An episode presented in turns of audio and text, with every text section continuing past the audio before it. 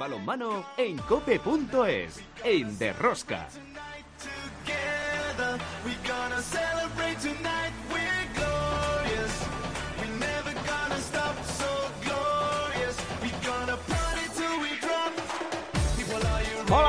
Ya estamos aquí otra semana más con todos vosotros. ¿Qué tal estáis todos, amantes del balonmano, seguidores de Rosca? Se disputó la 22ª jornada de la Liga Sobal con resultados interesantes y un Vidasoa que está en una pelea cerrada por el segundo puesto con el balonmano Granollers.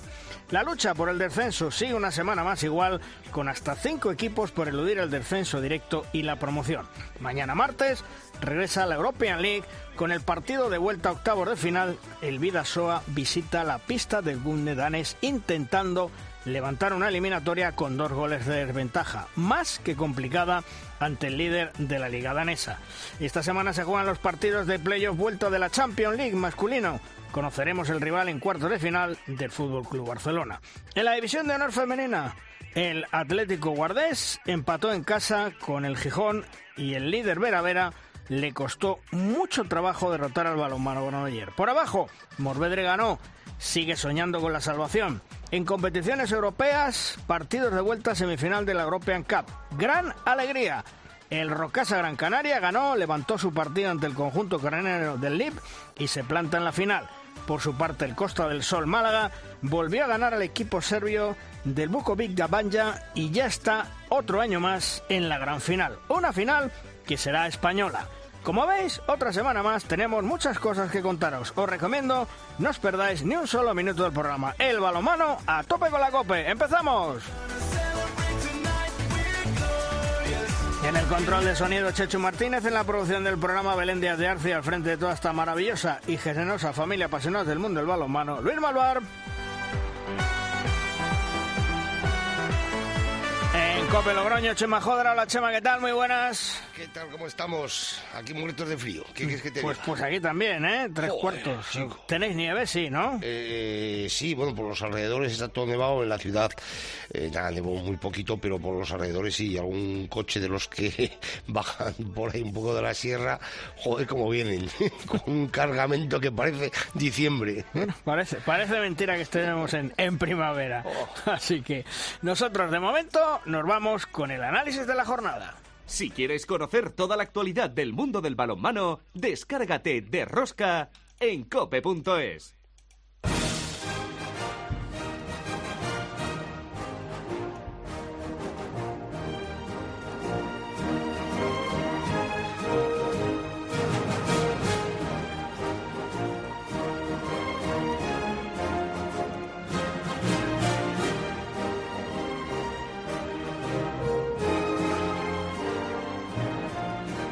Esta primera tertulia, la tertulia, ya sabéis, denominamos la tertulia de los magníficos, dos grandes jugadores del balonmano español que ahora están en otras labores de técnicos.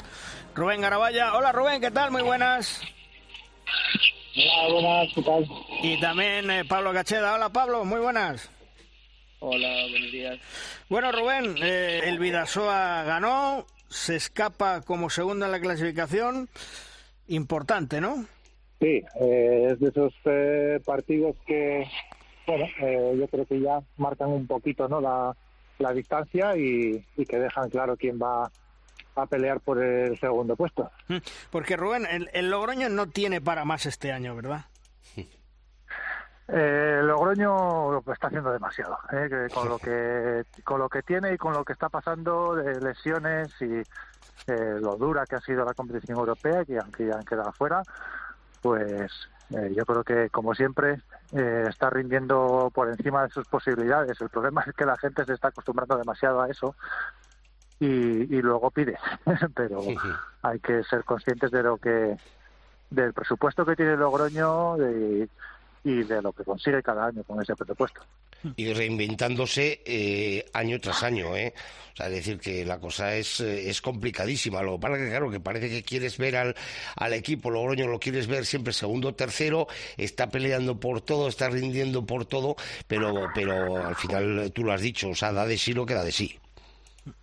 Sí, es un poco el modelo que ha elegido o el Logroño, ¿no? Bueno. Está claro que Logroño sí, no le ha quedado más remedio, pero bueno, me refiero a que Logroño pues es un equipo donde recalan jugadores en progresión.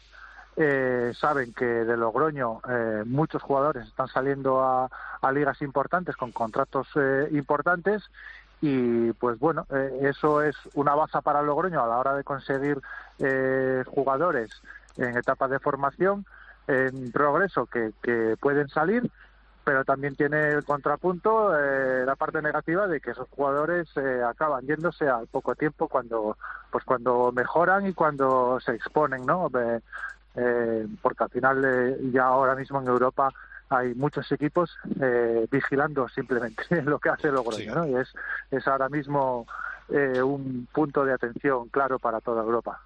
Y tú, Pablo, también ves igual que bastante está haciendo el Logroño con lo que tiene y con lo que está pasando. Sí, por supuesto, es que además, bueno, siempre se habla de, pues eso, lo que estáis hablando, de la exigencia que hay y de que siempre se le pide, pero es que las lesiones no dejan de castigarlo, pues eso, hablaba Rubén de la dureza de la competición europea, que también anímicamente seguro que fue un buen mazazo, y bueno, pues ahí están peleando con mucho mérito y también pues consiguiendo grandes resultados, entonces creo que hay que valorar su trabajo. El que parece, Rubén, que va escapándose de la zona complicada y sobre todo con la llegada de Malašinskas es el Ademar de León. Sí, bueno, ya antes de la llegada de Malašinskas se inició ese ascenso fulgurante. Estamos en una liga en la que pasas de... Yo no sé si eventualmente llegó a estar en puesto de descenso, pero muy cerca, y en 3 jornadas se puso a aspirar a meterse en Europa y ahora mismo está con claras opciones de meterse en puesto europeo. Y encima ahora con Malašinskas, yo tuve la suerte de compartir con él, de ser compañero suyo en Logroño, y te puedo decir que es un fuera de serie. O sea que ahora mismo, Ademar, en clara progresión, ya lo decíamos, venimos todo el año diciendo que al final ese equipo tenía que funcionar porque tiene buenos jugadores y encima ahora se ha reforzado bien. O sea que ahora mismo, claro, aspirante a plaza europea. Y Pablo, el Cangas empata en casa con el Huesca 25, de momento sigue sin ganar, pero la verdad es que, bueno, sigue teniendo sus opciones por intentar entrar en Europa. Sí, el otro día escuchaba declaraciones de Moyano y decía que, bueno, que él confiaba todavía en que el equipo diese pues un puntito más y poder sacar de nuevo victorias, porque creo que hasta el empate de ayer no sé si eran 5 derrotas consecutivas en la liga. Entonces, bueno, yo creo que todavía tendrán un puntito que exprimir y seguro que pelearán por esas opciones de competición europea y por certificar cuanto antes la salvación. Rubén, ¿y el Sinfín, con todos los fichajes que ha hecho, le ves con hechuras de poder salvarse? Se lo puso complicado al Granollers, que ganó por la mínima. ¿Esos refuerzos, insisto, le dan más fortaleza al Sinfín para intentar salir de ese puesto de descenso? Hombre, imagino que sí, pero es que ahora mismo está todo el mundo, voy a decir una palabra un poco, está todo el mundo apretando el culo, Perdón, sí, pues es que es así. Hay gente, equipos que no se esperaban estar probablemente por ahí abajo y empiezan a surgir los miedos y ahora mismo pues hay que lidiar con esa ansiedad, ¿no? Y que tienen jugadores nuevos, pero bueno, hay que integrarlos en la plantilla. La próxima jornada, Pablo, hay un interesantísimo Granollers Ademar de León. Un Granollers que está segundo ahora mismo en la clasificación, tercero el Vidasoa, y que desde luego, después de la Copa del Rey que hizo, está en un gran momento de forma. Sí, hombre, la verdad es que bueno, tiene un auténtico equipazo, muy completo y además que en el que prácticamente todos los jugadores están rindiendo a un nivel excelente y bueno, pues creo que la confianza también de ese trabajo y y el premio de poder jugar una final de Copa del Rey, y además de la manera que lo hizo, poniéndole las cosas pues muy complicadas al Fútbol Club Barcelona, seguro que les vale para anímicamente afrontar este tramo final de competición. Y Rubén, ¿tú cómo ves al Atlético Valladolid? Próxima jornada, Atlético Valladolid Antequera, un Valladolid que le ves que puede salir de abajo, porque hay mucha gente, que los que dicen que son entendidos, que dicen que el favorito para bajar es el Valladolid. ¿Tú lo ves así o no lo ves así? Bueno, lo va a pasar mal. Yo confío plenamente en Pisonero. Creo que es uno de los mejores entrenadores de la liga y en que pueda solventar esta situación. Desde luego, la plantilla que tiene pues es cortita, pero Valladolid tiene un grandísimo entrenador y una grandísima afición que les va a apoyar hasta el final, pase lo que pase, eso sin duda. Y el Torre La Vega Sinfín, Pablo, ¿tú cómo lo ves? Más hacia Torre La Vega, más hacia Sinfín, que decimos se ha reforzado mucho, porque va a ser un choque crucial, ¿eh? Sin duda. Aparte, bueno, un derbi, ¿no? Creo que van a saltar chispas. Supongo que veremos un partido muy bonito, probablemente con algo de nervios por parte de los dos equipos, porque creo que el premio es muy grande y se están jugando muchísimo, pero un partido muy igualado que veremos cómo va respondiendo lo que hablabais antes de esos fichajes de Sinfín, a ver si se van ya adaptando más al juego del equipo y les van subiendo el nivel. De la convocatoria que... Este es otro tema. De la convocatoria que ha hecho Jordi Ribera para esos dos partidos amistosos ante Francia, uno en París el 14 de abril y otro en Chamberí el 16 de abril. ¿Qué te parece el relevo, que ya lo hemos hablado alguna vez, Rubén, el relevo que está haciendo, probando jugadores?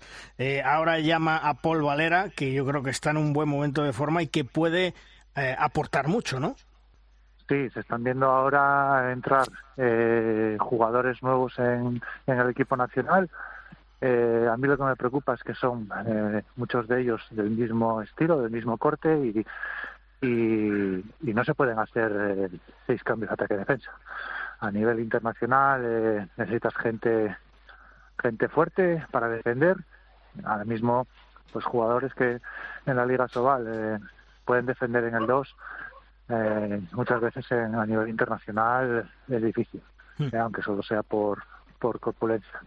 Entonces yo creo que ahí tiene un gran quebradero de cabeza Jordi, pero bueno, están entrando grandísimos jugadores que están demostrando en sus equipos que lo merecen y al final yo creo que siempre nos asustamos con los cambios generacionales, pero lo cierto es que ahí tenemos a toda esta nueva generación que está entrando y que lo está haciendo bien, y además tenemos unas selecciones junior y juvenil que están haciendo muy buenos resultados internacionales, lo cual asegura que el futuro de la selección que esté asegurado. Lógicamente no es fácil igualar lo que ha conseguido España en los últimos años, ojalá se consiga, pero no es fácil, pero que vamos a mantener el nivel seguro.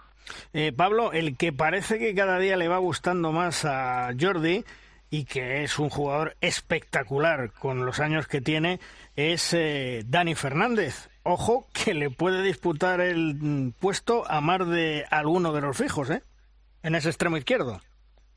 Sí, de hecho, pues bueno, los últimos en ir a un campeonato fueron Ángel y Aitor, y en las últimas convocatorias pues ha ido dejando a uno de ellos fuera para meter a Dani. Supongo que le interesa que Dani acumule minutos en partidos de este estilo y desde luego que es un jugador ya de presente y que está llamando a la puerta de la selección y que, como dices, probablemente le ponga las cosas complicadas a los dos extremos que estaban ahí en esa última convocatoria del europeo y al propio Jordi.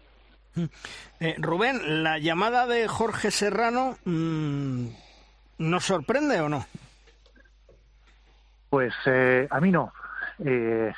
Lo que pasa es que tenemos el bendito problema en España de que tanto en la izquierda como en la derecha tenemos unos extremos excepcionales, pero Jorge Serrano ya lleva varios años demostrando que es un gran jugador, igual que Dani, el que comentabais ahora.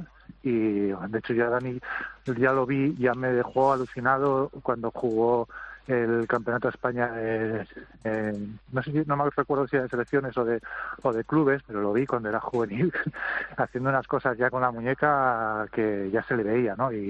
Pero es eso, ¿no? Que es que al final hay mucho y bueno. Entonces, pero bueno, sorprendernos, porque Jorge ha demostrado claramente ya su calidad. Antes le decía yo, Pablo, le decía a Rubén, hablaba del central. El central, Casado, Polvalera, Tiarrafeta, tres estilos distintos, nos puede venir muy bien, ¿no? Son tres jugadores que ahora mismo están a un grandísimo nivel. Tanto Ian como Agustín pues ya demostraron en el europeo, y Paul pues viene a hacer una Copa del Rey fantástica, de estar haciendo una temporada muy muy buena, que le da una velocidad al ataque que creo que se puede aprovechar. Probablemente el pero pues sea el mismo que del que hablaba Rubén, ¿no? Que el tema de los cambios ataque-defensa, bueno, Paul ya en Granollers ya no acumula muchísimos minutos en defensa, y a nivel internacional seguramente le puede ser un hándicap para él. ¿Y tú cómo lo ves, Rubén?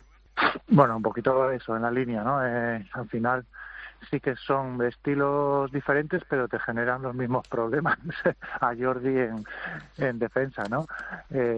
Quizás a Agustín está más acostumbrado a defender en el 2, y a nivel internacional pues más o menos ha cubierto el expediente, aunque no es un gran defensor. Pero sí, ahí hay un pequeño problema para el equipo nacional. Pero en cuanto a calidad en ataque, pues son los tres magníficos, la verdad. Bueno, pues vamos a ver cómo se resuelven esos dos partidos ante Francia. Una Francia que va con todos. Ya conocemos la lista de jugadores que va a llevar Guillaume Gil, lleva a todos, no se deja a ninguno de los veteranos fuera, y que va a ser una prueba de fuego y muy importante esa piedra de toque para la regeneración de la selección española, y esa regeneración tan brillante que está haciendo como siempre Jordi Ribera. Rubén, gracias por estar con nosotros, un abrazo. Un abrazo, un placer como siempre. Pablo, también un abrazo para ti, cuídate, nos escuchamos, gracias. Un abrazo y gracias a vosotros. Hasta luego.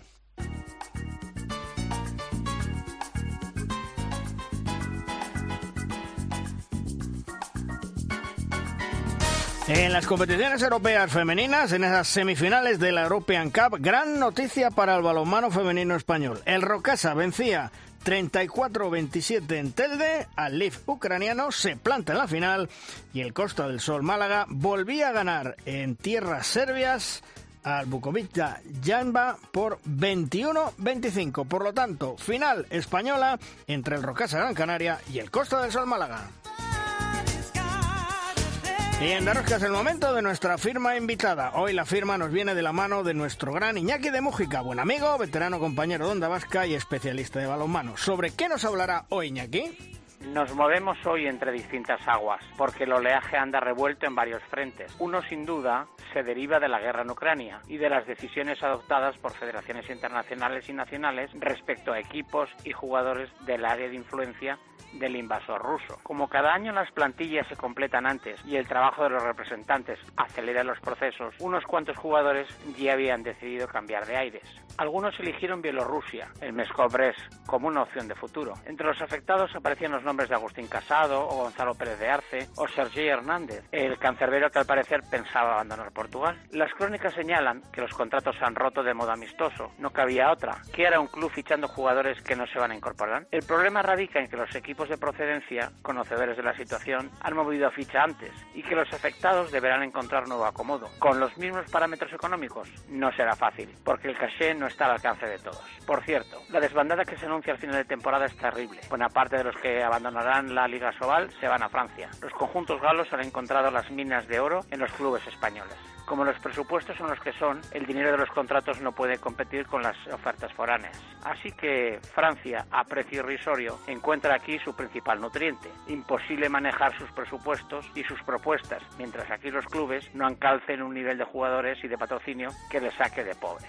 Por eso rara avis llama la atención un retorno como el de Marta Mangué a balonmano nacional, y que sea el Rocasa quien se beneficie de su calidad y su experiencia. La Gran Canaria vuelve a casa a darlo todo después de un largo y exitoso camino lejos de su entorno familiar. Y dejo para el final el modo superandi del último sorteo de Copa del Rey. Nada que objetar a la victoria del Barça. Por eso de elegir rival, tanto en sede masculina como femenina, no es propio de un sorteo. Y no lo digo yo, sino Manolo Cadenas. Cuando le preguntaron por el resultado de los emparejamientos de Antequera, respuesta para quien la quiera escuchar: prefiero un sorteo nuevo, uno de verdad. Pero bueno, habrá que aceptar todo lo que aceptamos continuamente. Recadito indiscutible del técnico por el modo en que se llevó a cabo la asignación de rivales. La mayoría seguro que pensaba lo mismo que él. Entendió que no es fácil encontrar sedes que pongan dinero, ya cojan una fase final del torneo, tanto masculino como femenino, porque eso conlleva lleva a tragar algunas cosas, pero tanto.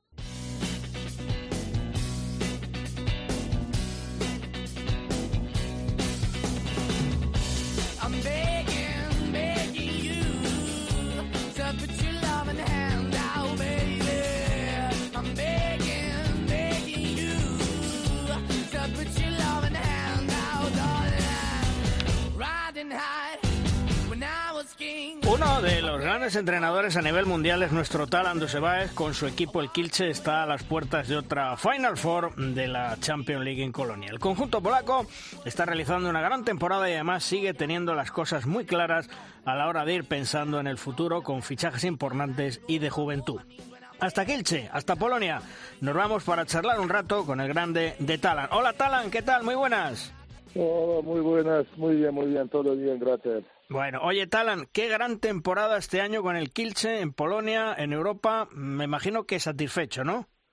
Bueno, yo creo que podemos estar contentos, pero todavía es demasiado pronto, digamos, estar con esta alegría que yo siempre digo prudentemente, pues lo mejor es siempre al final del curso hablar y poner las notas, ¿no? Como quien dice.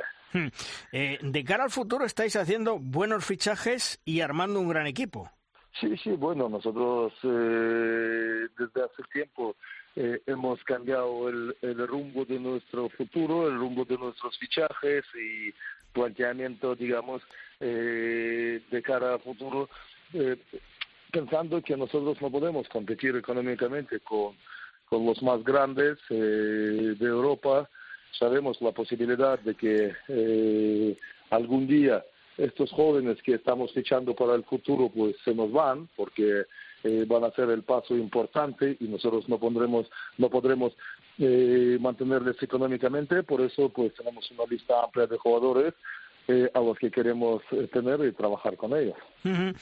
Y cuéntame, el otro día leía que sois el equipo mejor vestido de Polonia y que los aficionados pueden vestir al igual que vosotros. Cuéntame, ¿cómo es eso, Talant? Bueno, aquí la verdad es que Polonia es un país extremadamente, digo yo, pues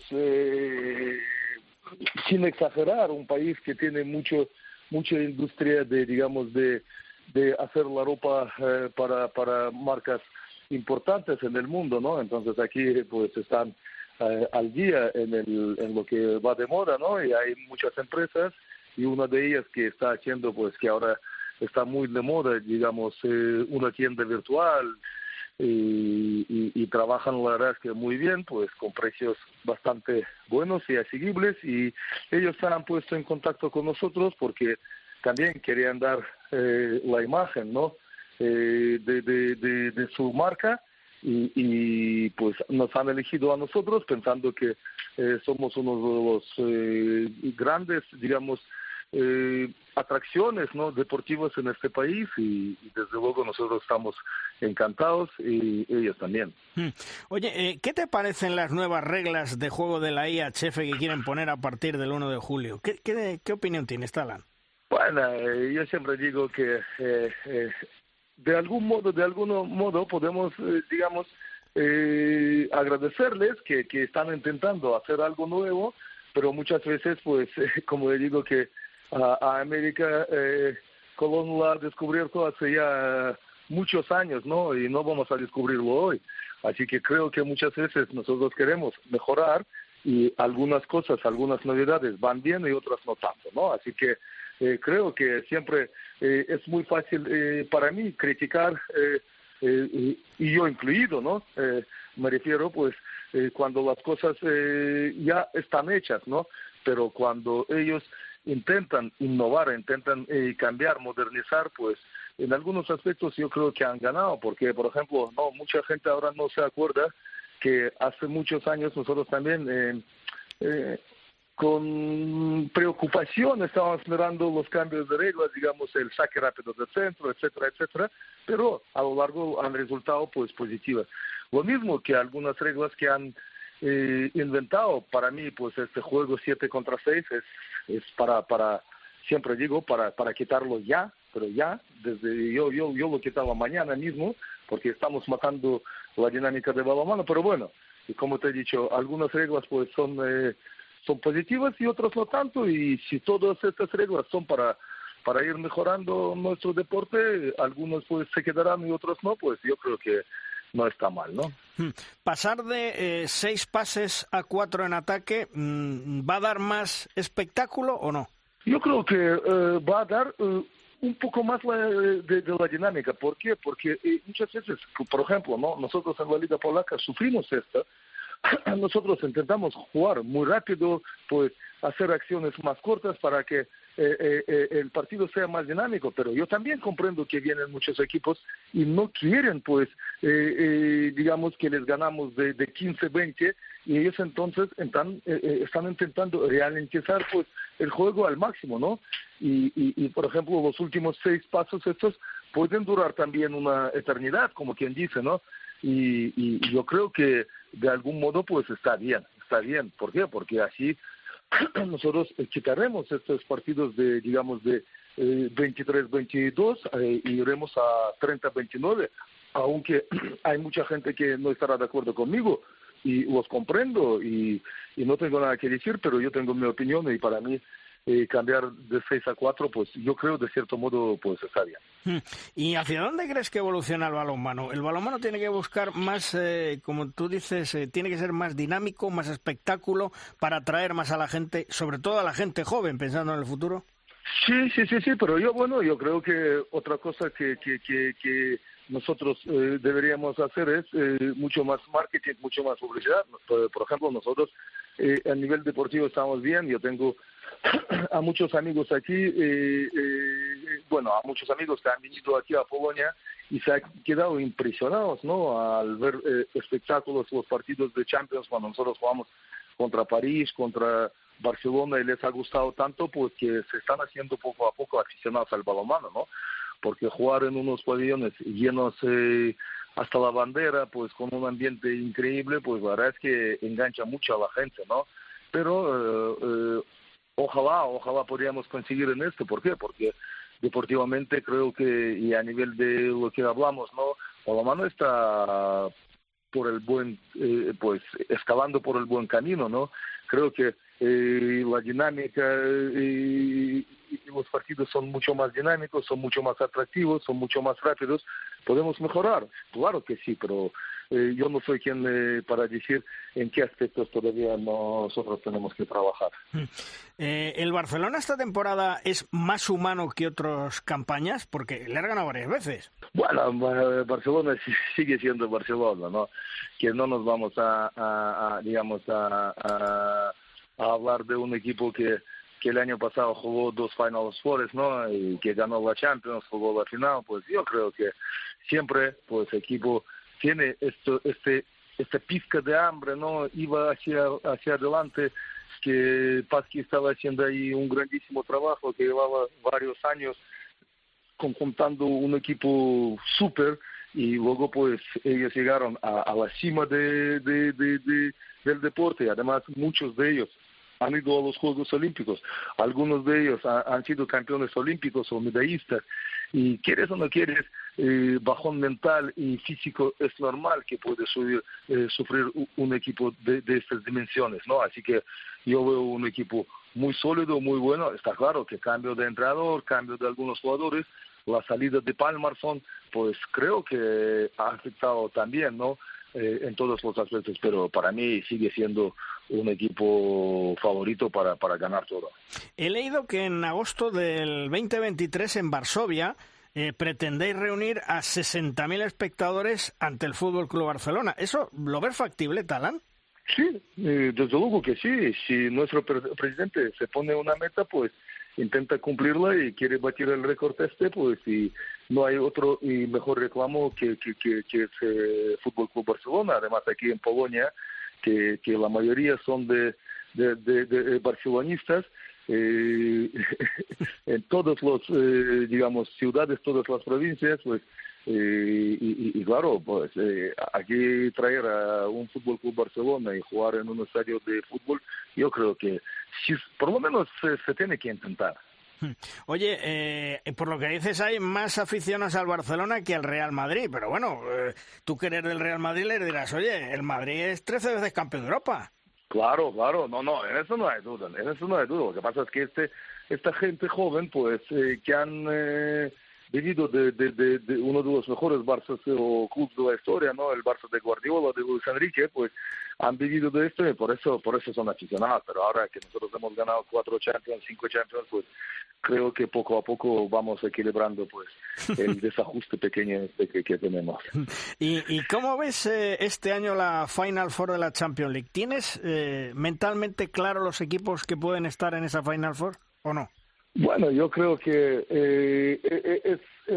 del mismo modo y es muy fácil y muy difícil, ¿no? ¿Por qué? Porque ya tenemos claramente pues enfocados los equipos que van a jugar los cuartos de final, más o menos digo, que ahí París y Kiel, pues está claro que cualquiera de las dos puede pasar, así que luego que va a enfrentarse a Aalborg, creo que tiene ganas de la revancha del año pasado, pues también está claro que uno de los dos estará, pues yo creo que Westbrook está muy seguro de la revancha y creo que va a tener muchas posibilidades de entrar.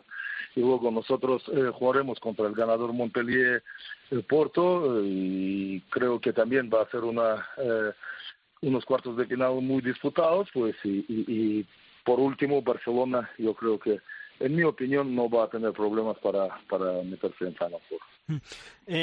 Alex y Dani, tus hijos vuelven a la selección, ¿totalmente recuperados de sus lesiones? Bueno, Alex ayer jugó su primer partido desde que jugamos contra Dinamo Bucarest, donde se lesionó y bueno, ha tenido la suficiente, paciencia tanto por parte de los médicos del club como por su parte y ha estado pues recuperándose muy bien y le veo muy bien. A Dani le veo mucho más y mejor preparado, pero queremos o no queremos estas dos lesiones de los cruzados de la misma rodilla pues dejan una huella en la cabeza muy importante, ¿no? Y él seguirá siendo un humano y no es un robot, que muchas veces pues en defensa él se encuentra mucho más seguro, mucho mejor y en ataque le cuesta. Ayer jugamos también, intentó hacer un tiro desde atrás, pero se nota que todavía en la cabeza pues no le permite soltarse al 100%, ¿no? Y por eso creo que va por buen camino, pero todavía está mucho mejor en defensa que en ataque. Eso te iba a decir, que yo creo que Dani se va a sentar más en defensa, lo que tú dices, la cabeza es la que manda, eso es cuestión de tiempo, de ir cogiendo confianza, pero en defensa yo creo que puede hacer un gran trabajo Dani, ¿verdad?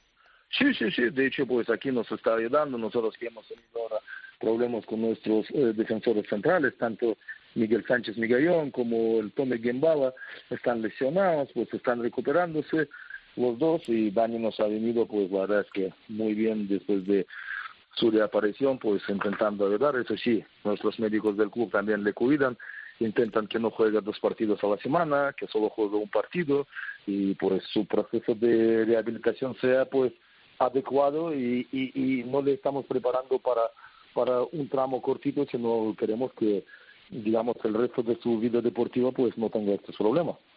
¿Y el relevo generacional en España, cómo lo ves? Bueno, yo creo que está claro que mientras hay jugadores de estas generaciones que en los mundiales y campeonatos de Europa juniors están ahí luchando, peleando, pues tenemos futuro, ¿no?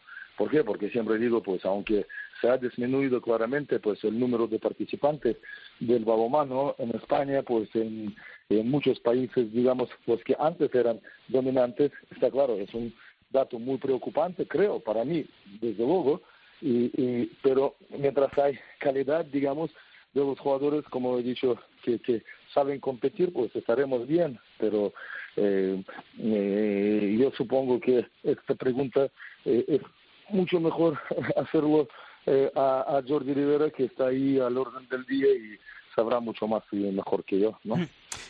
Talan, con el drama que estamos sufriendo todos y que estamos viendo desde lejos, desgraciadamente, con el tema de Ucrania, ¿cómo estás viviendo el tema de la invasión en Ucrania? Porque creo que vives a 200 kilómetros de la frontera de Ucrania, ¿no? ¿Cómo lo estás viviendo? ¿Cómo se vive en Polonia todo esto? Bueno, nosotros la verdad es que no notamos, ¿no? Lo que es la guerra en sí, pero sí que notamos el número de los refugiados que están llegando al país, y nosotros, por ejemplo, saliendo a dar un paseo al centro de la ciudad, que yo vivo en el centro, pues ves muchos refugiados, pues las ayudas humanitarias, y sí que se nota que ya, pues según los datos que estoy leyendo por aquí, hay como de 2.400.000 que están ya solo en Polonia, ¿no? Así que es un dato, digamos, realmente que te pone la piel de gallina, ¿no? Que tanta gente está aquí fuera de sus hogares y les están ayudando en todo lo que se puede, ¿no? ¿Y tú, Talan, llegas a entender esto? ¿Crees que tiene una explicación? Porque tú conoces perfectamente la mentalidad rusa. Estuviste con el equipo de la Unión Soviética jugando, te has formado allí, lo conoces. ¿Esto tiene una explicación, Talan? Yo políticamente no voy a hablar. Yo te digo que qué es lo que está pasando, lo que puedo sentir. Yo tengo mi opinión y es una opinión muy clara, pero desgraciadamente o afortunadamente para mí, pues la dejo para mí y no quiero de verdad públicamente pronunciarme. ¿Por qué? Porque no voy a ganar nada con estas polémicas, con estas discusiones, y solo quiero centrarme en lo que a mí me corresponde, que es pues deportivamente hacer que la gente esté feliz y que mi equipo funcione. Oye, también he leído que te ibas a jubilar a los 65 años. ¿Me lo creo o no me lo creo? Bueno, Luis, yo lo tengo muy claro desde, creo que era el 2013 o el 2014, cuando hablé con aquella persona y que me convenció en todo lo que hablamos con él. Pues una persona muy inteligente, sabe mucho de lo que es la vida, y me explicó y me dio sus razones, pues y yo también he puesto pues como meta 65 años y ni un día más, digamos. Así que tengo, bueno, como dice mi mujer, que es imposible, pero bueno, yo me he puesto el dato, así que el año 33, a partir de 1 de julio ya seré jubilado. Mira, yo antes del 33 estaré jubilado, pero estoy seguro que tú seguirás en los banquillos, ¿eh? Probablemente la mayoría de los amigos, de los parientes que tengo, al saber mi decisión, pues se han reído y me dicen, bueno, esto es solo, lo hablas hasta el 33 y luego ya veremos, pero yo me he puesto y intentaré cumplir mi objetivo, ¿no? Porque como te he dicho, que hablé con esta persona y me convenció en todo lo que hemos hablado, y que hay que poner las metas y objetivos y cumplirlos, y uno de ellos también es la edad de jubilación, y que más allá de balonmano hay otro tipo, digamos, de vida, que ya tengo a mi nieto, a Hugo, y ya espero tener otros, y ya me dedicaré más vida a ellos y a mis familiares. Eso te iba a decir, ese nieto que te tiene totalmente entregado, ¿qué me puedes decir de él? ¿Vamos a tener un futuro jugador para seguir la saga? Porque hablaba con tu hijo, con Alex, y me decía que había veces que le daba ganas de salir a jugar con vosotros, porque claro, el abuelo, el tío, el padre. Bueno, yo desde luego no soy nadie para hablar de su futuro, ¿no? Digamos que Alex y Irene son los que tienen que mirar, pero yo creo que nosotros vamos a intentar no presionarle, como lo he hecho lo mismo con Alex y con Dani, y que él mismo elija su camino, ¿no? Pero Está claro que el balonmano siempre estará cerca en su vida. ¿Por qué? Porque desde que nació, pues prácticamente siempre está en el pabellón, siempre está ahí después de los partidos jugando en la pista, pues y se lo está pasando bomba. Para ir terminando, Talant, porque sé que tienes que entrenar con el Kielce, ¿qué te parece el éxodo masivo año tras año de jugadores españoles a ligas europeas? Eso debilita mucho la Liga Sobal, ¿verdad? Sí, bueno, pero bueno, yo siempre digo que yo creo en lo que está pasando, ¿no? Siempre hemos dicho el Rey León, pues ahí el círculo de la vida, pues eso es así. Siempre nosotros hemos tenido el gran privilegio y hemos vivido de la mejor liga del mundo, pues en los años 90, en los años 2000, pues. Pero bueno, llega el momento de dificultades económicas para todo el país, la economía no está en el mejor momento, pues esto se nota. Y nosotros como deporte balonmano dependemos mucho del estado, digamos, de todo el país, ¿no? Y desgraciadamente, pues mira, que no tenemos suficiente patrocinio, no tenemos suficiente dinero para atraer a las mejores estrellas, digamos, como lo hacíamos antaño, y por eso la migración de estos jugadores es algo normal, ¿no? Y ahora mismo, pues cuando tú ves la liga francesa cómo ha mejorado, la liga danesa cómo va mejorando, pues es normal que nuestros jugadores también tienen que vivir, ¿no? De ello, pues no ser mileuristas, como quien dice, ¿no? Perdona por mis palabras, por mi expresión, pero ellos también quieren ganar un poco la vida, ¿no? A través de balonmano, y es normal que ellos migran y escuchan las ofertas que llegan desde fuera. Está claro que todos los que están fuera, pues desearían volver a España por menos dinero, pero y vivir en su país, jugar en la Liga Sobal, pero desgraciadamente hoy en el día es imposible. Como siempre, es un placer charlar con Talant Dujshebaev, una auténtica eminencia en el mundo del balonmano, con experiencia y sobre todo con un gran equipo que está formando y que estoy seguro que va a estar en la Final Four de la Champions League el próximo mes de junio en Colonia. Talant, como siempre, gracias por atendernos, un fuerte abrazo y cuídate, amigo. Muy bien, muchas gracias, Luis, un abrazo, hasta luego. Hasta luego.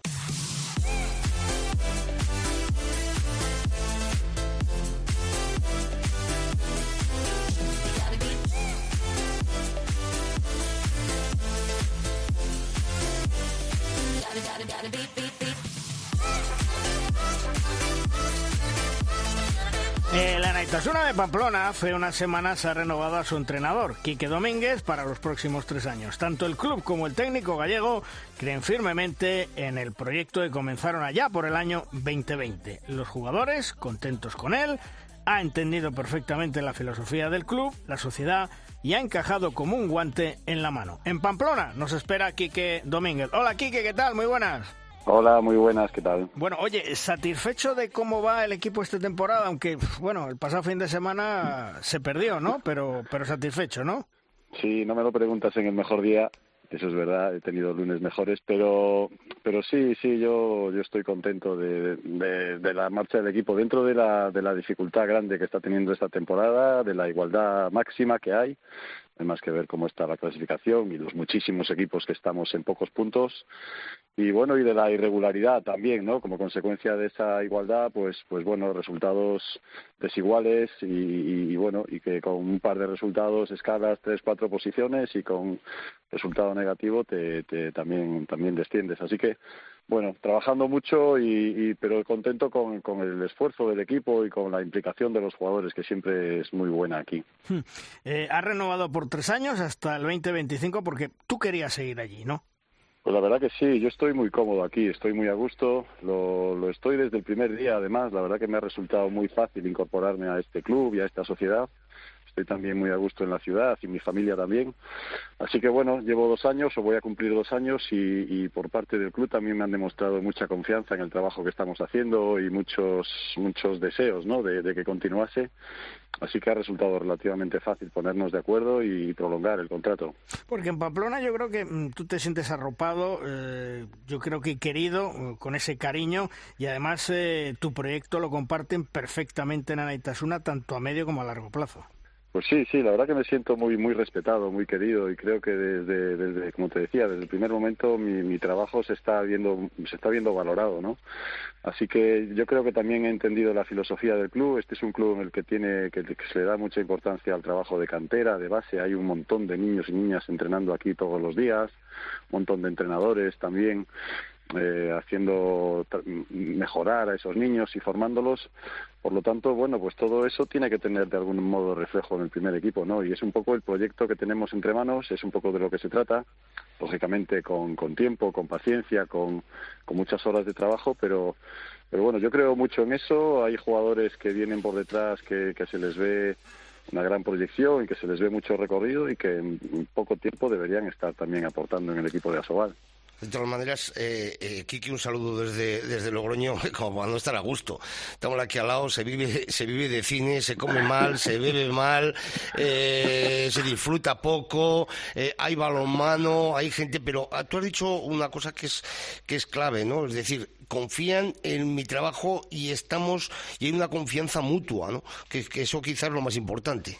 No, eso es fundamental, eso es clave, ¿no? Sobre todo cuando has pasado algunas etapas donde en eso no ha sido así. A lo largo de mi carrera pues ha habido de todo, pero sí que hay momentos en los que a lo mejor no te sientes tan respetado, no sientes que tu trabajo se valora tanto, y aquí ha ocurrido eso, ¿no? Yo es verdad que venía con mucha ilusión cuando llegué aquí a Pamplona, pero desde el minuto uno he encontrado un club con una estructura, dentro de que no es un club muy grande, pero sí que tiene una estructura muy sólida y una estructura muy clara, y en la que tú te incorporas y sabes cuál es tu parcela, y todo el mundo tiene bastante claro cuál es su área de trabajo, ¿no? A partir de ahí se trata de ir en la misma dirección todos. Creo que siempre con las dificultades lógicas lo vamos haciendo, y siempre después también, bueno, pues con la dificultad que tiene una competición como es la nuestra, tan igualada y donde hay tantos equipos que tenemos objetivos parecidos. La apuesta por la cantera en este equipo es clave. Tú ya has hecho debutar, creo recordar, como a unos 10 canteranos esta campaña, ¿no?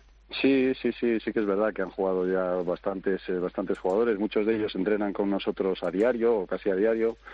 Y por lo tanto, digamos que es un proceso natural. Como digo, hay muchos jugadores con calidad, es decir, no se trata de apuestas arriesgadas en las que yo me la juego porque sí, porque me lo dicen o porque soy un descerebrado, sino que son apuestas sólidas, en las que ves a jugadores que entrenan con nosotros diariamente, que tienen por lo tanto calidad, que demuestran esa calidad también todos los días entrenando, y que lo que se trata es de ir dándoles paso al primer equipo, ¿no? Pues es verdad que a veces llama un poco la atención porque han sido muchos, pero viendo aquí el trabajo diario y viendo también el nivel de implicación también de esos jugadores y la ilusión que tienen por jugar en la máxima categoría, eso es, como digo, un proceso bastante natural aquí. Eres un entrenador que confía mucho en la gente joven, ¿verdad? Bueno, en la medida que esa gente joven me demuestra que se puede confiar en ellos, ¿no? Tampoco se trata de apostar por los jóvenes porque sí. Como digo, yo creo que ellos saben que hay un precio, y ese precio es el trabajo diario, y es el compromiso, y es el querer llegar y demostrarme a mí que tienen condiciones y que les ilusiona jugar en el primer equipo. No es darle oportunidades porque sí, pero como aquí, ya digo, eso sí que ocurre mucho, y yo a los jugadores que van entrenando con nosotros les veo esas ganas, y les veo esa calidad también, y les veo esa mejora casi semanal. Pues bueno, sí que me animo a confiar en ellos, y ellos me devuelven esa confianza, la verdad que con muy buen rendimiento y con buenos resultados. La intención es que Anaitasuna sea aún más un referente en muchos aspectos, con la ambición siempre de mejorar, claro. Sí que yo creo que hay aquí bastantes cosas que en ese aspecto se hacen bien, ¿no? Porque hay, como digo, hay muchos equipos, hay muchos entrenadores. Se ve también en las fases finales de los campeonatos de España, de las distintas categorías, como siempre hay equipos del Betis Anaitasuna en masculino, en femenino, en esas fases finales. Con lo cual, bueno, yo creo que sí que es un buen espejo para otros clubes, a lo mejor, fijarse en algunas de las cosas que aquí se están haciendo. Sabemos que aquí hay muchas cosas que mejorar, evidentemente, y sabemos que hay muchos aspectos a pulir, ¿no? Pero sí que creo que de ese volumen grande de niños y niñas, de chicos y chicas que entrenan aquí todos los días, al final se van sacando frutos.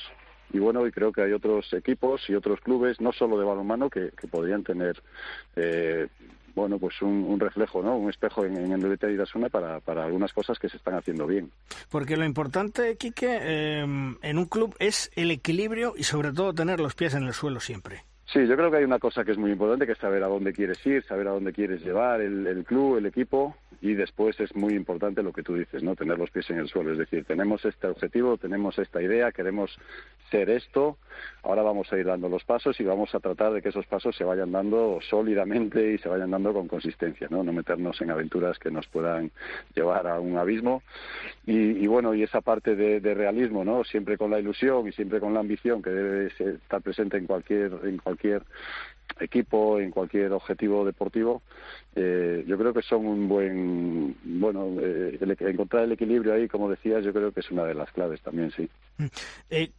¿Cuánta avería te va a hacer la marcha de jugadores importantes a final de temporada que ya se sabe? ¿Te va a hacer mucho daño? Bueno, seguro que sí, seguro que hay jugadores que ahora mismo tienen un peso muy grande en este equipo, ¿no? Peso en el juego y peso en el vestuario, ¿no? Que es algo que también, por lo menos desde que yo estoy aquí, hemos ido trabajando mucho. Pero por otro lado, bueno, sabemos que es ley de vida, sabemos que hay jugadores que por su calidad, por su progresión, pues están llamados a estar en equipos más importantes y a recibir ofertas mucho más importantes de las que Anaitasuna se puede permitir.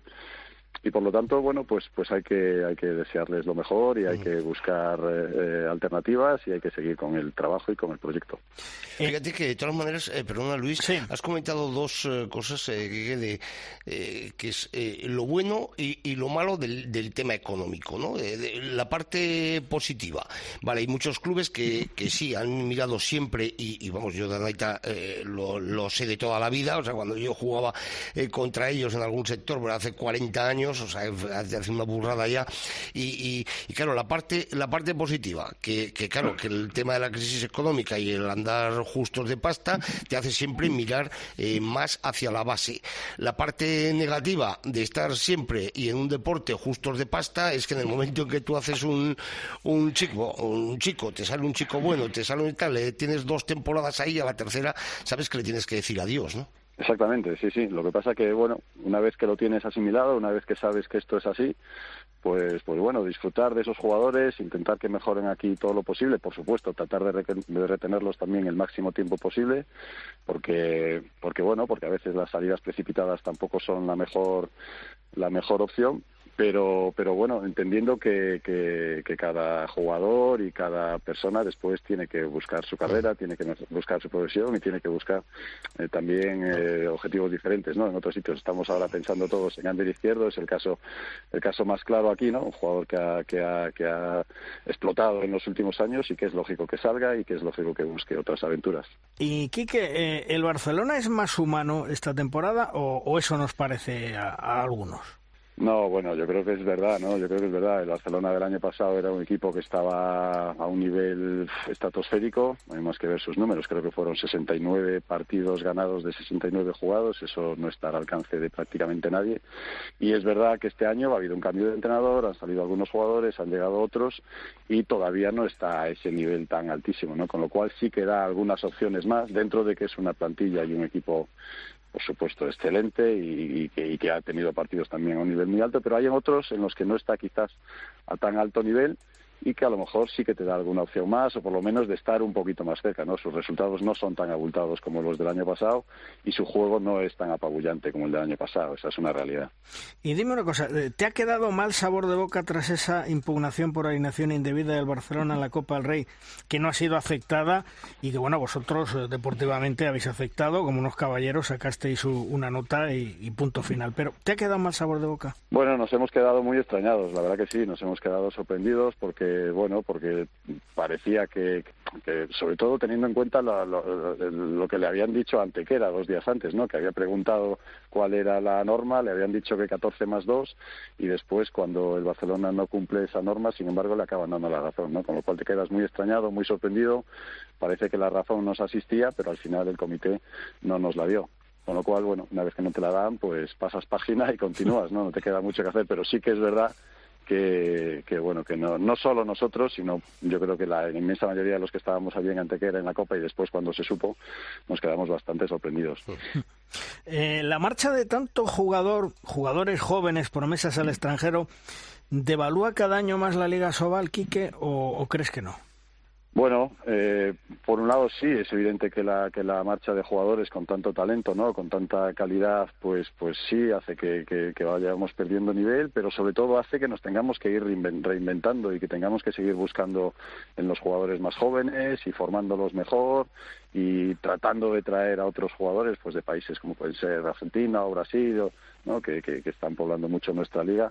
Para compensar esa salida, ¿no? Es verdad que muchos de esos jugadores también, pues de Latinoamérica, vienen como un paso intermedio también para buscar otras salidas a Europa, pero mientras están aquí, y hablando en concreto de los jugadores españoles, se trata de, bueno, pues de como digo, de reinventarnos mucho todos y poco a poco ir recuperando el mejor nivel y a ver si somos capaces de conseguir que no vayan saliendo tantos. Antes decías que la Liga Sobal está igualada, pero lo cierto es que la Liga Sobal tiene un talón de Aquiles, y es el que el público vuelva a las canchas y generar más expectación, el apoyo de los medios de comunicación. Todo eso se nota, ¿no, Quique? Pues se nota muchísimo, la verdad que sí, la verdad que es una pena muy grande, ¿no?, ver muchos pabellones con tan poca afluencia, con tan poco público, ¿no? La verdad que no sé muy bien cuál es la fórmula. Creo que después, además de la pandemia, esto todavía se nota más. La gente se ha desenganchado un poco, se ven pabellones muy, muy vacíos. Y yo no sé muy bien cuál es la manera, ¿no?, de volver a ir recuperando público y calor en los pabellones, porque la verdad que se nota muchísimo, ¿no? Jugar aquí muchas veces en Pamplona también nos pasa, ¿no? El pabellón es grande, pero es verdad que hay veces que la entrada es muy floja y, lógicamente, cuando juegas en casa como local te gusta tener ahí a tu público detrás. Es verdad que los que vienen son fieles, pero nos gustaría que hubiese mucho más. Y en otros pabellones, cuando juegas como visitante, exactamente igual. No sé cuál es la manera, la verdad que no tengo mucha respuesta para eso. La lucha por la quinta posición en la Liga va a ser tremenda. Vuestro objetivo es estar en Europa. ¿Has echado cálculos de si vais a llegar a poder tener esa quinta posición o no? Cálculos no he echado ninguno, no lo hago nunca y tampoco lo he hecho, lo hago este año, ¿no? Pero sí que es verdad que nos ilusiona, no, eso sí que no lo ocultamos, ¿no? Estamos ahí muchos equipos en pocos puntos, es una plaza que yo creo que nos apetece a muchos. Y bueno, nosotros con la derrota del sábado nos alejamos un poquito, pero es verdad que quedan todavía 8 jornadas por delante y que es una ilusión grande la que tenemos por conseguirlo. No sé si seremos capaces, no sé si los demás nos darán opciones, pero que nos apetece desde luego muchísimo, sí. Lo que pasa es que aquí ir a Europa apetece mucho, es una ilusión, los aficionados os apoyan, pero los técnicos sabéis que eso desgasta un montón y que luego se paga la liga. Sí, pero bueno, esos desgastes se llevan muy bien. La verdad que, bueno, primero habría que conseguirlo, ¿no?, que todavía está lejos y que todavía, ya digo, hay muchos equipos implicados, pero la verdad que es ese tipo de desgastes que se llevan bien, ¿no? Aquí en el Betis Anaitasuna tienen el recuerdo de no hace muchos años de esa experiencia en Europa. A ellos no les fue mal en la Liga, en aquellas 2 temporadas. Y bueno, y hay muchos jugadores que lo vivieron y que les gustaría desde luego repetir. Quique, pues mucha suerte, gracias por estar con nosotros y por atendernos como siempre tan amablemente. Un fuerte abrazo, Quique. Un abrazo fuerte, gracias a vosotros. Hasta luego. Un abrazo,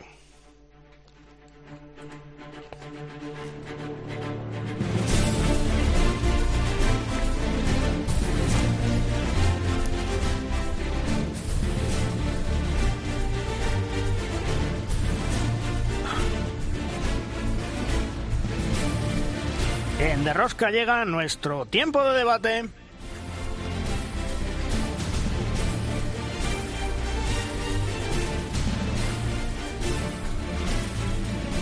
Es nuestra tabla redonda.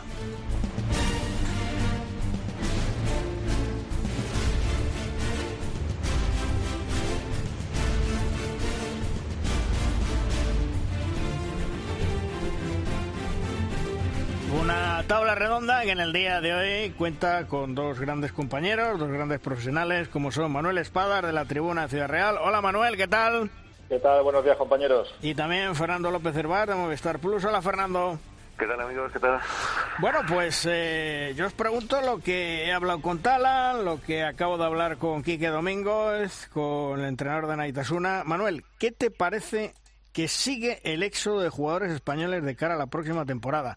Para mí es terrible. Sí, es un síntoma, pues, nada, es un síntoma muy claro de que la situación es la que es, de que sí, que podemos, los más optimistas vieron desde hace unos pocos años que la Liga Sobal iba progresando poquito a poco, que iba recuperando poquito a poco eso, si no el nivel evidentemente que tuvo hace más de una década, pues sí acercándose a él, pero está claro que bueno, es lo que hay y los jugadores de balonmano son profesionales, buscan lo mejor para sus carreras deportivas, su proyección deportiva y también evidentemente para sus bolsillos, y está claro que eso no lo puede frenar nadie, es algún cambio radical en la desigualdad que ahora mismo entre la Liga Española y otras más potentes como puede ser la francesa, la alemana o las nórdicas, está claro, o la polaca incluso. Fernando, de la época que importábamos a exportar y cada año más. Pues sí, la verdad es que miramos un poco con nostalgia, ¿no? A aquellos años ya casi décadas atrás donde, pues junto con Alemania, yo creo que la Liga Española era la más potente del viejo continente y ahora pues se nos van muchos jugadores y como estabais diciendo, no es que se vayan a Alemania, no es que se vayan a Francia, que evidentemente son ligas que están por encima de la nuestra, sino que se van a otros países, digamos, lo de Carlos Molina volviendo de la liga ucraniana, etcétera, etcétera, pues sí que sorprende que haya ciertas ligas que, bueno, pues económicamente pues también se estén llevando jugadores importantes de nuestra liga y aparentemente y competitivamente no son ligas superiores a la nuestra, ¿no? La verdad es que es un poco una pena todo lo que se vive en los últimos años. Hemos pasado de ser un mercado comprador a un mercado vendedor absolutamente, ¿no? La visión positiva, como siempre decimos, que hay que verlo así, es que estos jugadores que emigran se están formando en ligas más competitivas que le viene muy bien a nuestra selección española y por otro lado están dejando huecos en la Liga Sobal que están ocupando esos jóvenes con proyección que también le está muy viendo a los hispanos y al gran trabajo que está haciendo Jordi Ribera. Cuando hacía yo hace 2 o 3 años la Liga y tal, a veces lo comentaba con Jordi, digo, hay muchos de estos jugadores que ni en el mejor de sus sueños habrían soñado con debutar en la Liga Sobal y efectivamente uno de los aspectos positivos es que sí que hay un tirón de jugadores nacionales que, bueno, pues sus clubes se ven obligados a tirar de ellos porque bueno, pues al final los jugadores son los que son y las canteras son las que son, ¿no?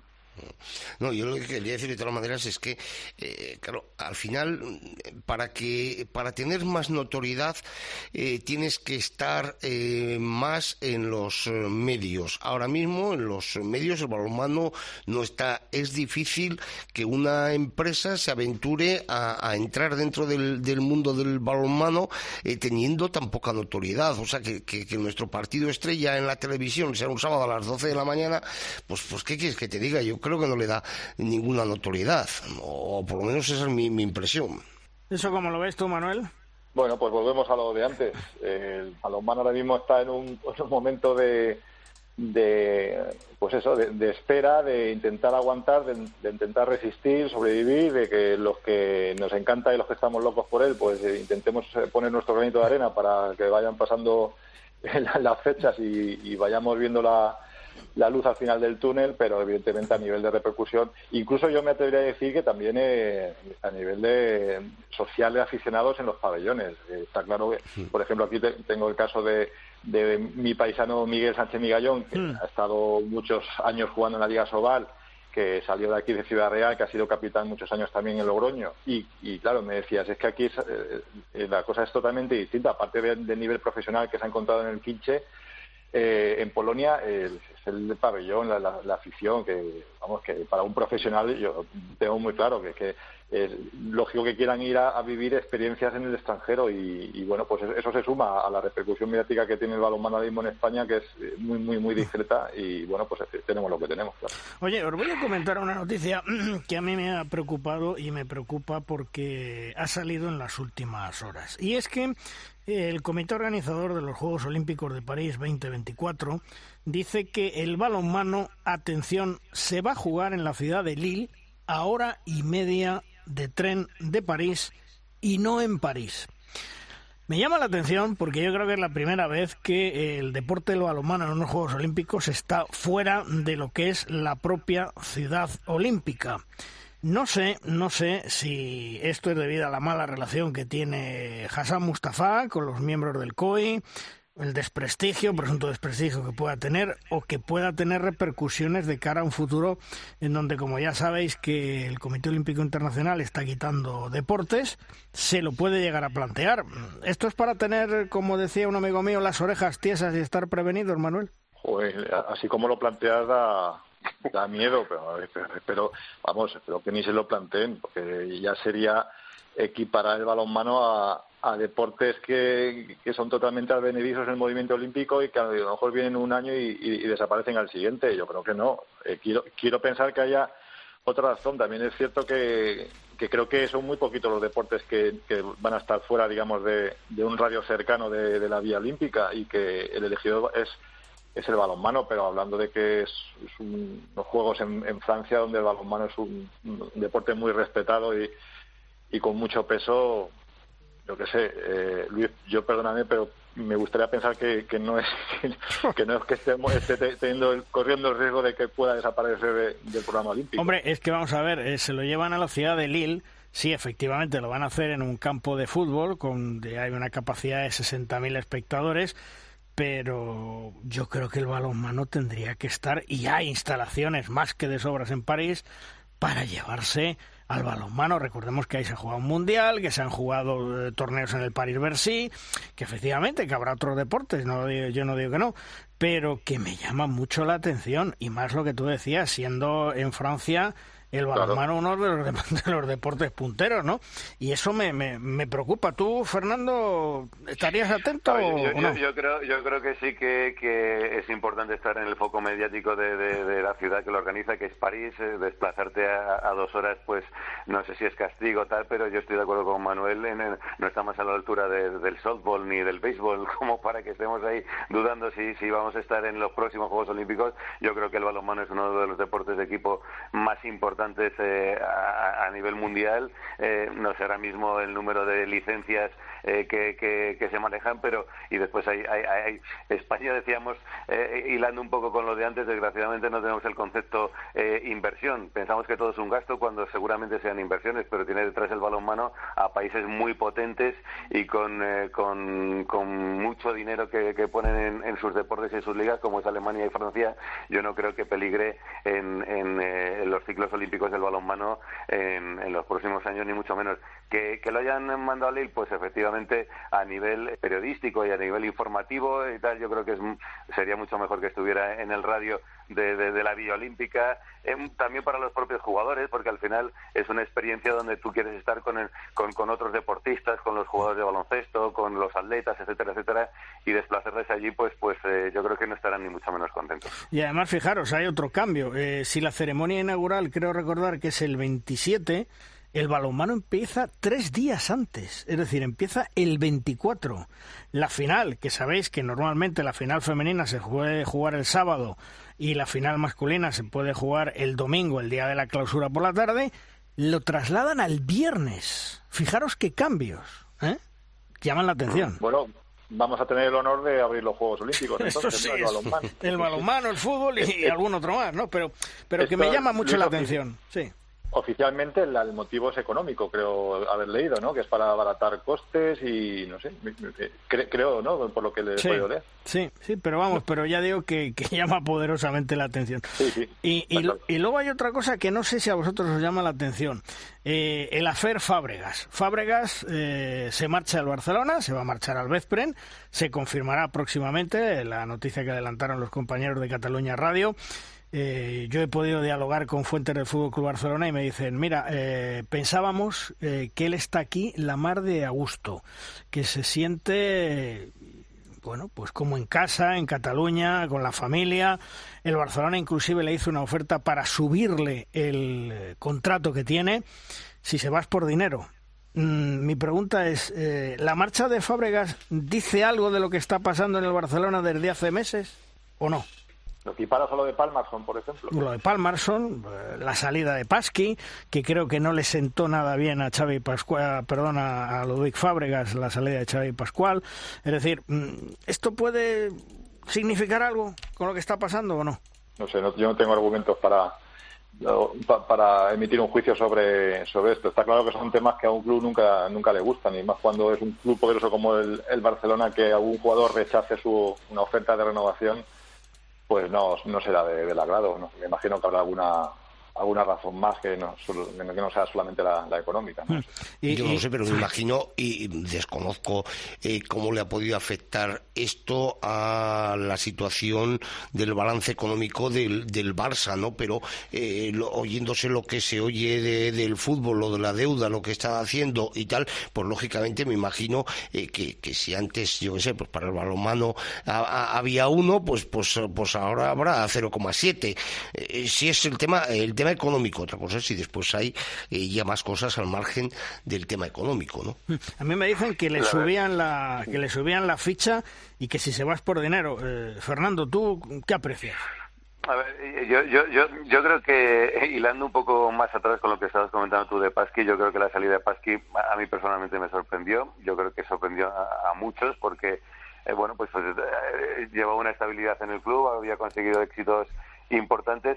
Y no sé si la llegada de un nuevo entrenador, en concreto a este jugador, pues la haya afectado para marcharse, ¿no?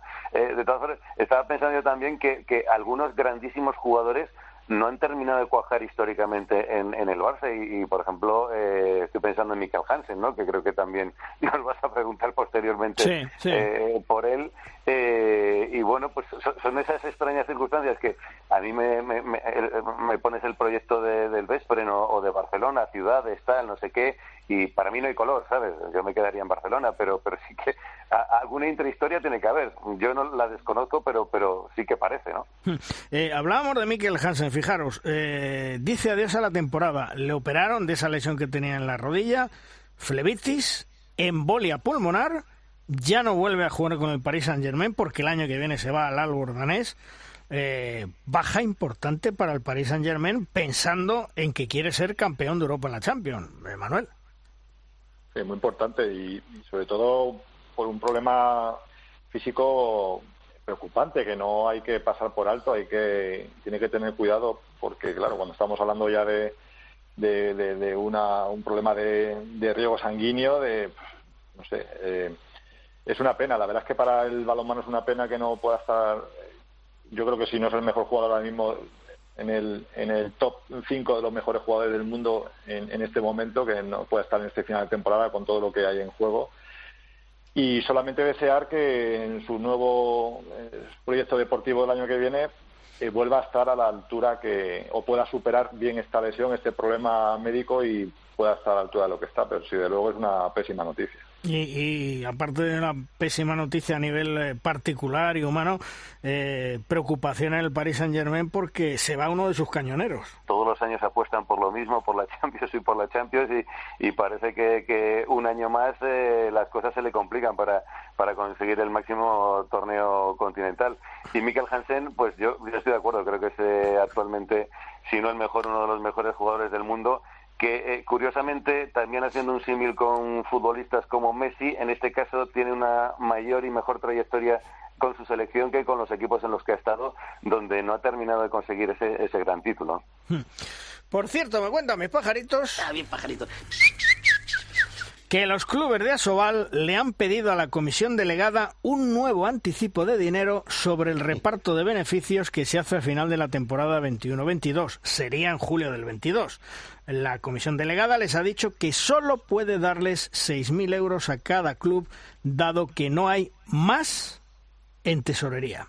Recordemos que ya el pasado mes de diciembre, la Asobal entregó a cuenta de beneficios a cada club la cantidad de 10.000 euros.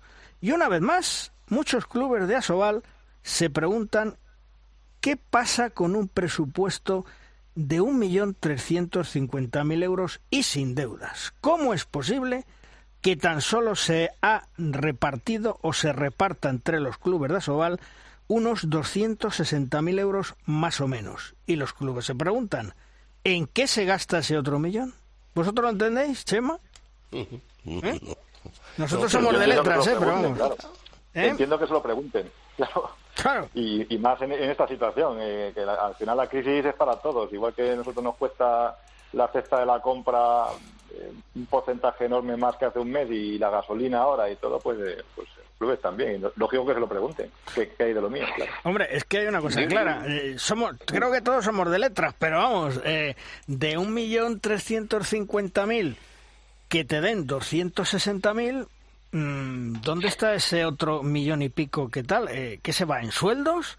¿En dónde se va? Porque yo no lo entiendo.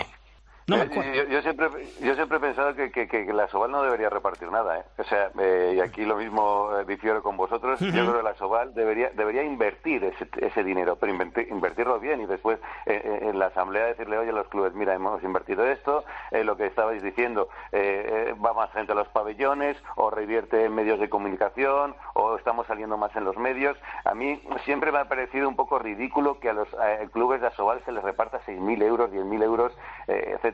Yo creo que debería haber una buena gestión y una buena inversión de ese dinero que consiguen por otros medios.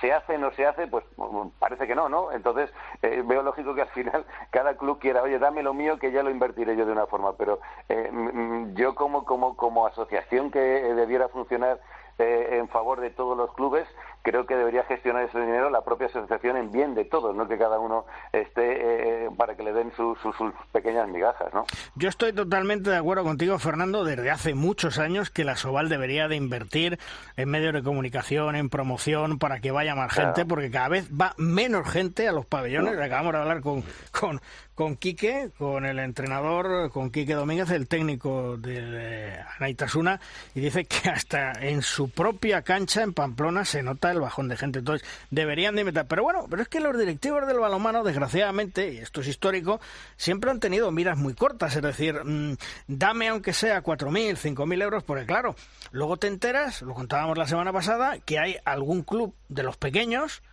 que está pagando a un jugador esta recta final para intentar salvarse 6.000 euros al mes. ¿Vosotros lo entendéis? O sea, 6.000 euros al mes, ¿eh? Ojo, que es una pasta. Pues después pasa que lo que pasa es que los clubes entran en concurso de acreedores.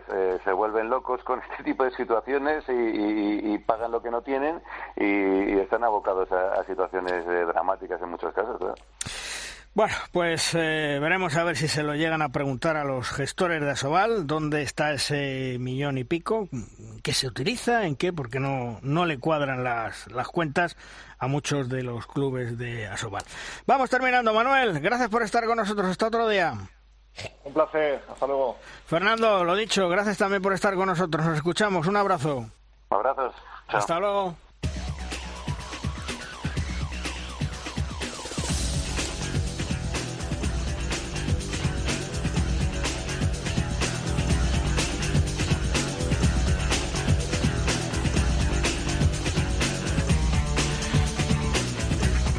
Vamos terminando el programa con Tomás Guas, el maestro, y sus 7 metros. ¡Lado, Tomás! Malvar Rosquitos, el comité organizador de los Juegos de París 2024, ha hecho público las sedes donde se van a disputar las pruebas. Por primera vez en la historia del balonmano se va a jugar fuera de la ciudad olímpica. Será en Lille, a 1 hora y media en tren de París. La pregunta que nos hacemos es si el presidente de la Federación Internacional, Hassan Mustafa, tiene buenas o malas relaciones con el COI. Esto perjudica al balonmano. Y si es un aviso de cara al futuro para pensar en eliminar nuestro deporte de las pruebas olímpicas. Atentos. Pero no, esa decisión no nos gusta nada. Terminamos el programa, Chema. Nos escuchamos. Un abrazo. Bueno, amigo, un abrazo para todos. Venga, hasta luego. Y nosotros terminamos programa. Ya sabéis que estaremos pendientes para contaros todo lo que es actualidad en el mundo del balonmano. Muy contentos por el balonmano femenino, los dos equipos españoles en esa final de la Eurocup y European Cup. Y estaremos también pendientes del Vidasoa. Complicado lo tiene en la European League ante el Gunde Danes. Y por supuesto, saber quién es el rival del FC Barcelona en los cuartos de final de la Champions League. Además de la Liga Española, de la Liga Femenina. Estaremos, como digo, muy atentos. Nos escuchamos. ¡Adiós!